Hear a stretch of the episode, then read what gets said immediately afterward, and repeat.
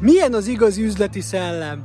Sziasztok, Barazsi Ákos vagyok, itt vagyunk a Gödi Kakós Csiga Fesztiválon.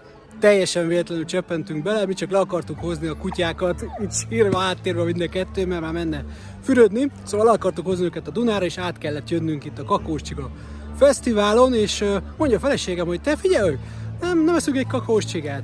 Hát próbáljuk meg, mert csak telefon van nálam, hogyha a kártyával lehet fizetni, akkor jó, ha nem, akkor ennyi.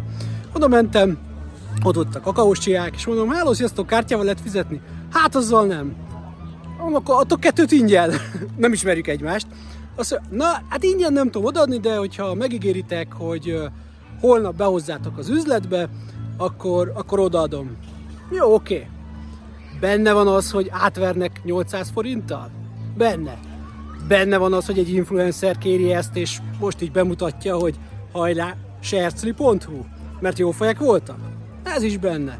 Na ilyen az igazi üzleti szellem. Ne felejtsétek el, a bevétel erősíti a szabályt. Sziasztok! Milyen az igazi üzleti szellem? Sziasztok, Barazsi Ákos vagyok, itt vagyunk Gödön a... Mi a faszom? Kakasika Fesztivál.